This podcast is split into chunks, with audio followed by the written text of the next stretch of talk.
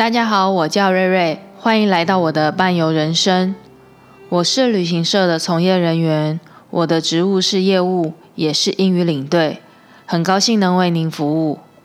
我的兴趣是旅游，我的工作是旅游业，目前走过五十多个国家，也造访过数百座城市。能将兴趣结合工作，是人生最幸福的事情。虽然现在因为疫情的关系，旅游业正面临到最严峻的打击，世界好像也离我们越来越遥不可及。但我内心对旅游的热爱与渴望始终无法抹灭。所以在这里，希望能透过这个频道，从旅游从业者的角度，或是以旅人的身份。从跟团到自由行，从小资到豪华旅行，以我个人的经验，用最简单又轻松的方式分享我的旅程，或在旅游业服务时所遇到的各种难忘和有趣的故事，也借此让大家能体会某个国家的风俗民情，或某些城市的可爱俏皮。在这里，所有的观点仅代表我个人的想法。如果您对世界有梦想，或对旅游业有憧憬，或者在疫情冲击下惨淡的旅游同业想来找点共鸣，请跟我来，一起进入瑞瑞的伴游人生，让我们用声音遨游全世界。如果你喜欢这个频道，请帮我好评和留言，订阅加分享就是给我最大的鼓励。有任何问题都非常欢迎来信询问。你的支持就是我前进的最大动力，非常感谢。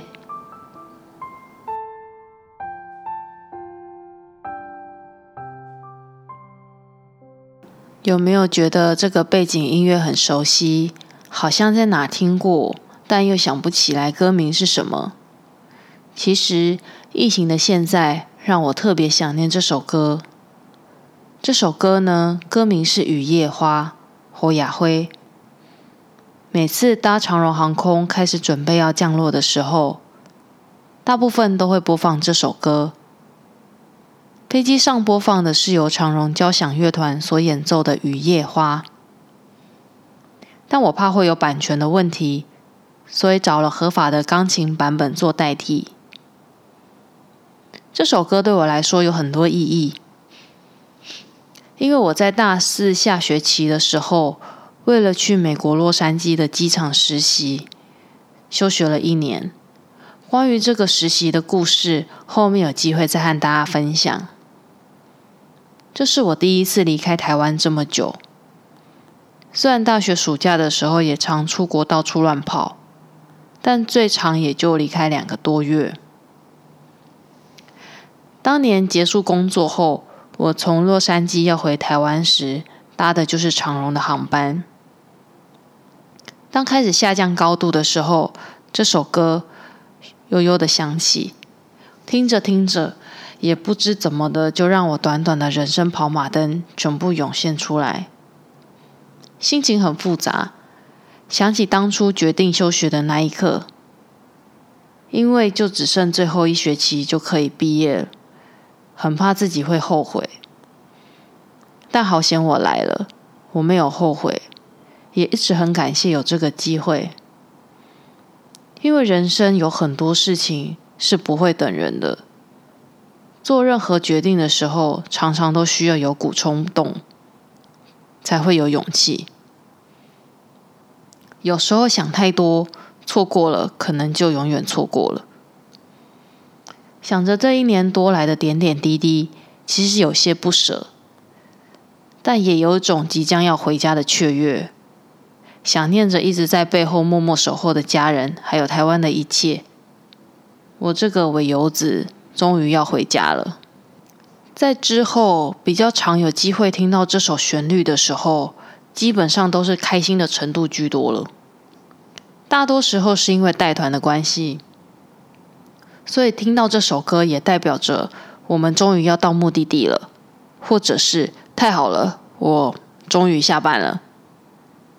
然而，现在因为疫情的关系，也只能怀念这首飞机上的雨夜花了。因为这个是伴游人生的第一集，所以首先容我先自我介绍一下，我叫做瑞瑞，我是某旅行社台北总公司的员工。我除了是业务，同时也是会带团出国的领队。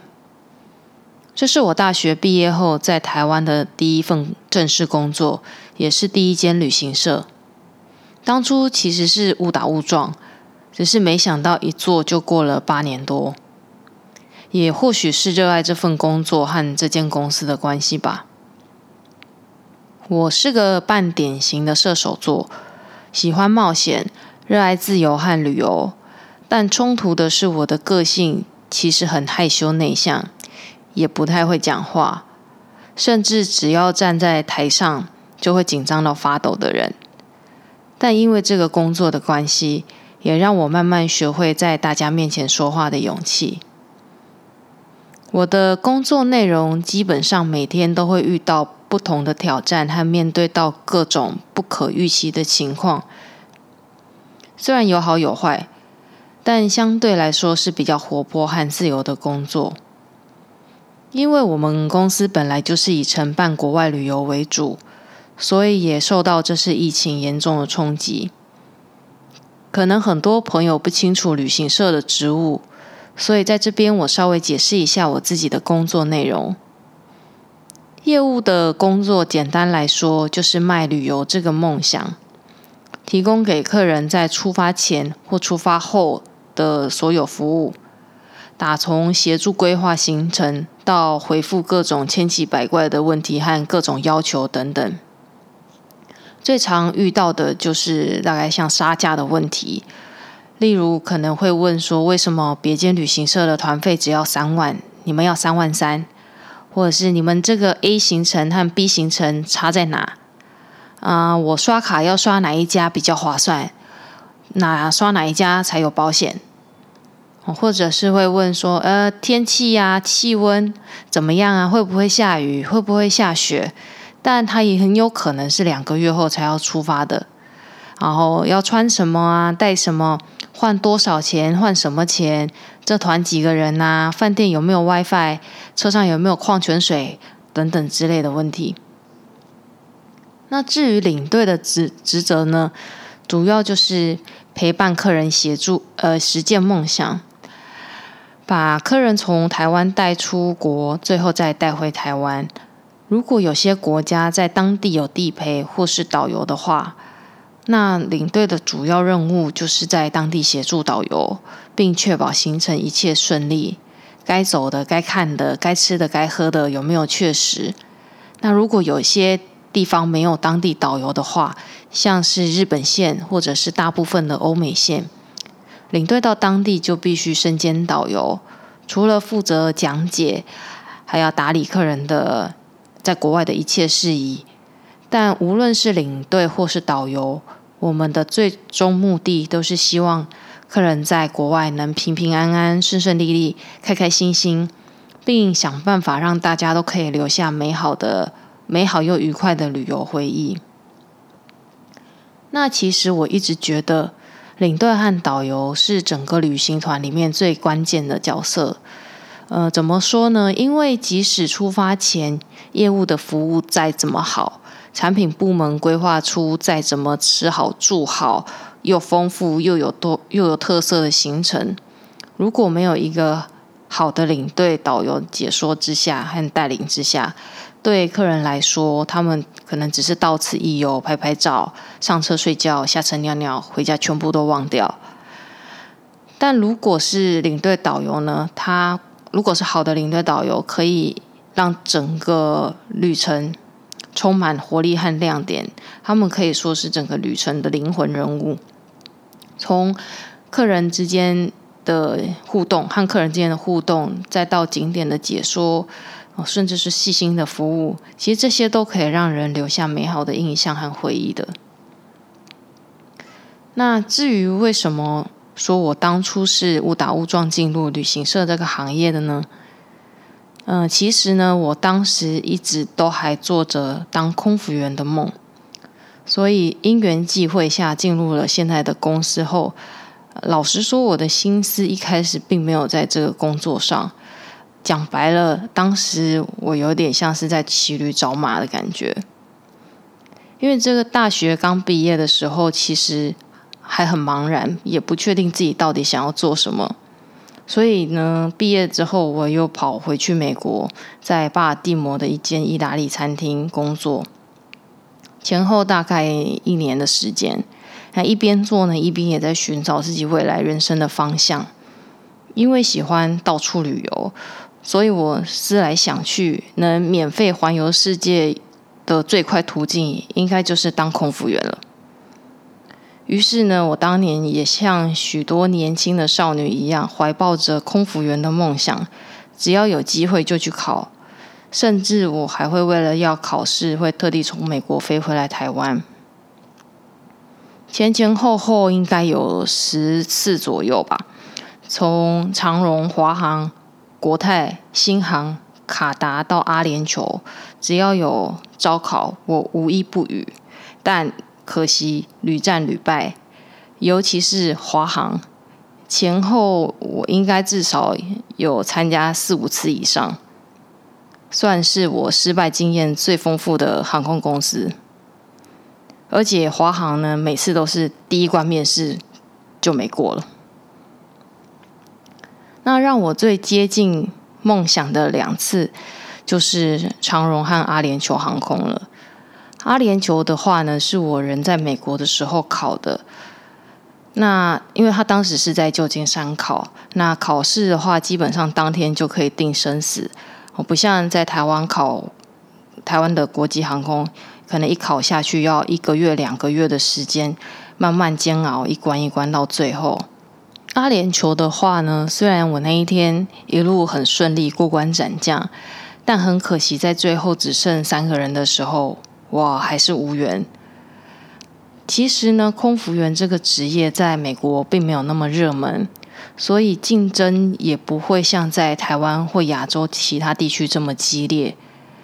美国飞机上的空服员基本上比较不是以服务为导向，我觉得他们比较像是以维护机上的飞安为主。对身高、年纪、长相、身材、性别，甚至是种族都没有特别的要求。广呃机上广播的内容，很多时候也是他想讲什么就讲什么，偶尔会有那种充满创意又让人会心一笑的广播词。至于长荣的话呢，我当时其实已经考到最后一关了，有一题。我印象很深的是，主考官问说：“呃，如果在飞机上遇到有客人要搭讪、要要电话的话，你会怎么做？”我当时的回答是说：“哎，不好意思，我不方便给您，因为这就是很基本的回答吧。”我猜。那接着主考官就说：“那如果这个客人一直缠着你要呢？”我当时就很直觉的回答我说：“嗯，那我会留我的 email 给他，说我们用 email 联系就好。”后来呢，过几天我收到了遗珠信，虽然当时真的很难过，因为煎熬了好久，信上也不会告诉你为什么没有过，所以我也只能自我反省。我一直在想，到底问题出在哪？是不是太紧张？很恨自己为什么一上台就容易紧张，讲话还会发抖？还是长相的问题？还是我问题回答的不好？不过经过这一次之后呢，也不知道为什么长荣之后的考试都与我无缘。好像听说是有潜规则，是只要有晋级到后面几关被刷下来的，之后好像都不会再给面试的机会。那前后大概两年左右，我经历了大大小小的挫败后呢，我放弃了，因为也随着年纪的增长和对现在工作的投入，当年所有的难过都已经成为了我人生的一段历程。其实我后来一直很感谢，好险当年没有被录取。老天爷虽然关了一扇门，但他也开启了另一扇更适合我的窗。才让我有机会认识和热爱这份工作。当我还只是个菜鸟的时候，我很幸运，旁边有个很亲切的同事，只要有我，我有不懂的地方，他都会教。上头也有个很有耐心的直属直属主管，有问必答，有忙必帮。公司的气氛和同事间的相处也都很融洽，不太会有老鸟菜老鸟欺负菜鸟，或者是老鸟有架子等等之类的问题。所以这也是为什么我当初会慢慢喜欢上这个工作的原因之一。至于讲到疫情对旅游业的影响呢，我想应该很多旅游业的人不会忘记这个日子。二零二零年一月二十四日，也就是今年的农历除夕夜的傍晚，从这一刻起，无预警的宣布取消所有大陆的团体旅游。呃，大家都被这突如其来的消息搞得人仰马翻，没有办法好好吃年夜饭。呃，有的团体已经在机场准备登机要出发的，都直接在登机门就宣布取消，直接各自解散回家。那有的团体在当天早上，或者是小年夜，甚至是前几天就已经飞出去的，我们也得赶紧想办法让滞留在大陆的团体都提早回来，透过各种方式改回程机票，或者是转机再转机，甚至是另外订单程机票等等。总之，反正就是怎么样都要把当地的滞留在大陆当地的台湾人平安的带回来。那我们也得紧急通知，就是在年假期间，本来准备要出发前往大陆的客人取消出团。所以，除了在年假期间开第一枪的大陆团体取消之外呢，这期间越南政府也搞了一个大乌龙。我记得应该是在一月三十一号那附近的一个傍晚，越南政府突然宣布禁止所有大陆的航班降落在越南。那这当中，它也包括了来自台湾的航班。那因为这个消息来得很突然，而且其实那一天是假日。那越南当局当时误把台湾当成大陆的一部分，所以本来要从台湾飞过去越南的航班全部被取消。我刚好有客人是结束五天的行程，在越南的岘港要搭新宇航空回台湾。在岘港机场才接到通知，说航班被取消了啊！一群人就整个班机的人都困在机场，暂时回不来。然后当天下午也还有长荣要飞河内的航班，被迫原机折返。不过好险，这个乌龙经过外交部和越南政府的沟通，大概在进航了四五个小时后，陆续恢复航班。那在当地的台湾旅客后来也都平安的。回回到台湾来。然而，在放完年假之后呢，疫情变得越来越严重，排山倒海的询问和取消的电话没有停止过，赖的讯息一封接着一封，回也回不完。因为其实，在一开始的时候，只有大陆地区禁止出团，其他国家。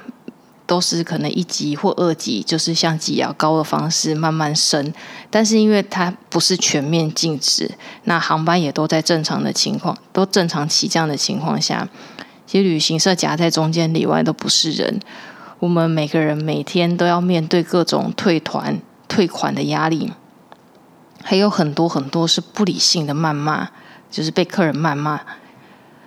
到后来，大部分的事情处理到一个段落之后，我也在今年的三月选择了留职停薪。原本计划是写到四月底，但没想到随着疫情持续恶化，延到八月底，到最后呢，就直接延到了今年年底。只是呢，我想可能最近应该又要再去改，要直接写到明年年底，可能相对比较保守一点。因为目前这个疫情感觉是没有一个尽头，从三月到现在算一算也过了八个多月了。其实我的心境上也做了很大的变化和调整。从一开始，我们对旅游业都还会充满着期望，前辈也都还会打气的说：“因为 SARS 那一波我们都能撑过来了，这个一定也可以啦。”但因为我本身是没有经历过 SARS 那一段期间，因为我那个时候还只是高中生。那到后来，在二月，我也记得在二月还没有发布全面进团的时候，我有很熟的客人问我，他报的七月的行程可不可以取消？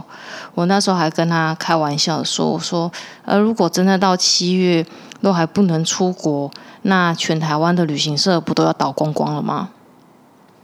不过当时真的没有人想到会有这样的一天，事实也证明，真的很多旅行社撑不下去。倒闭的、缩编裁员的、减班减薪的、巧立名目的一一大堆。那感谢我们公司目前还活着，还苦撑着，只是用另一种较为精神的方式活着，等待一等待复苏的那一天。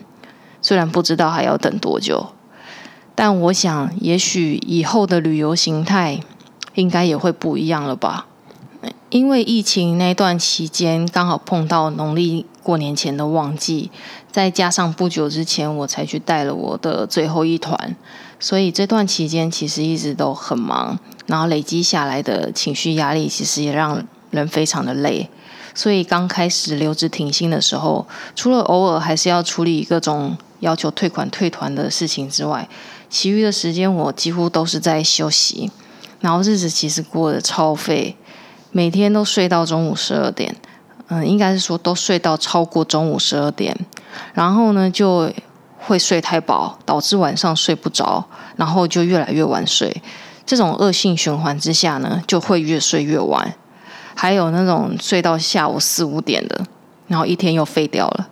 其实这种时差，这种时差说真的比出国还要难调。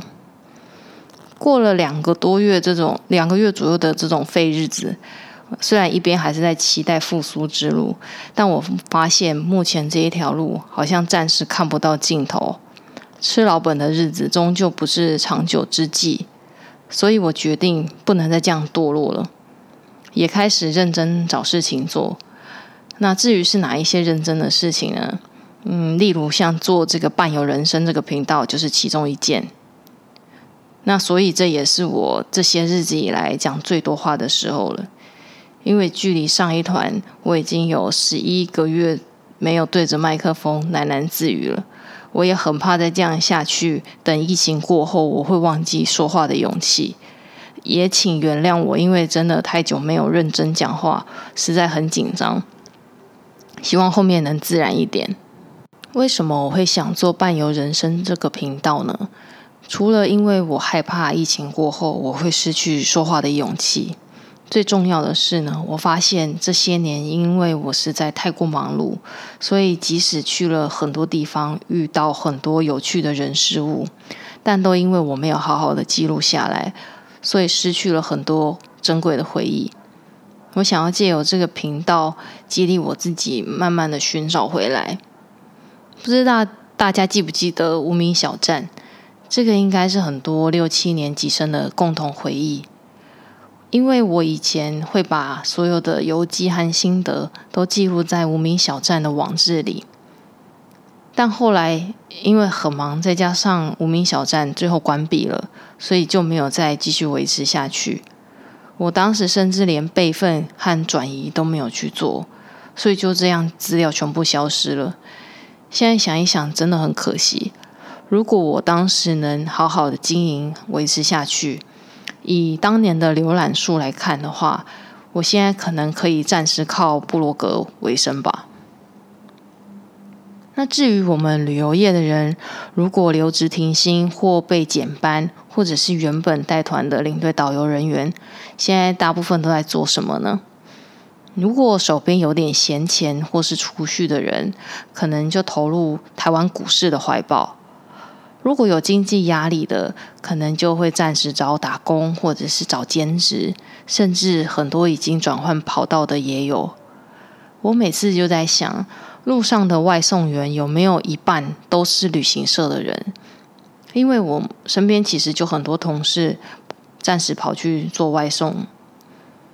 所以，若要说呢，在疫情之下受惠最大的行业和旅游业的救星的话，我想那绝对要非常感谢外送平台。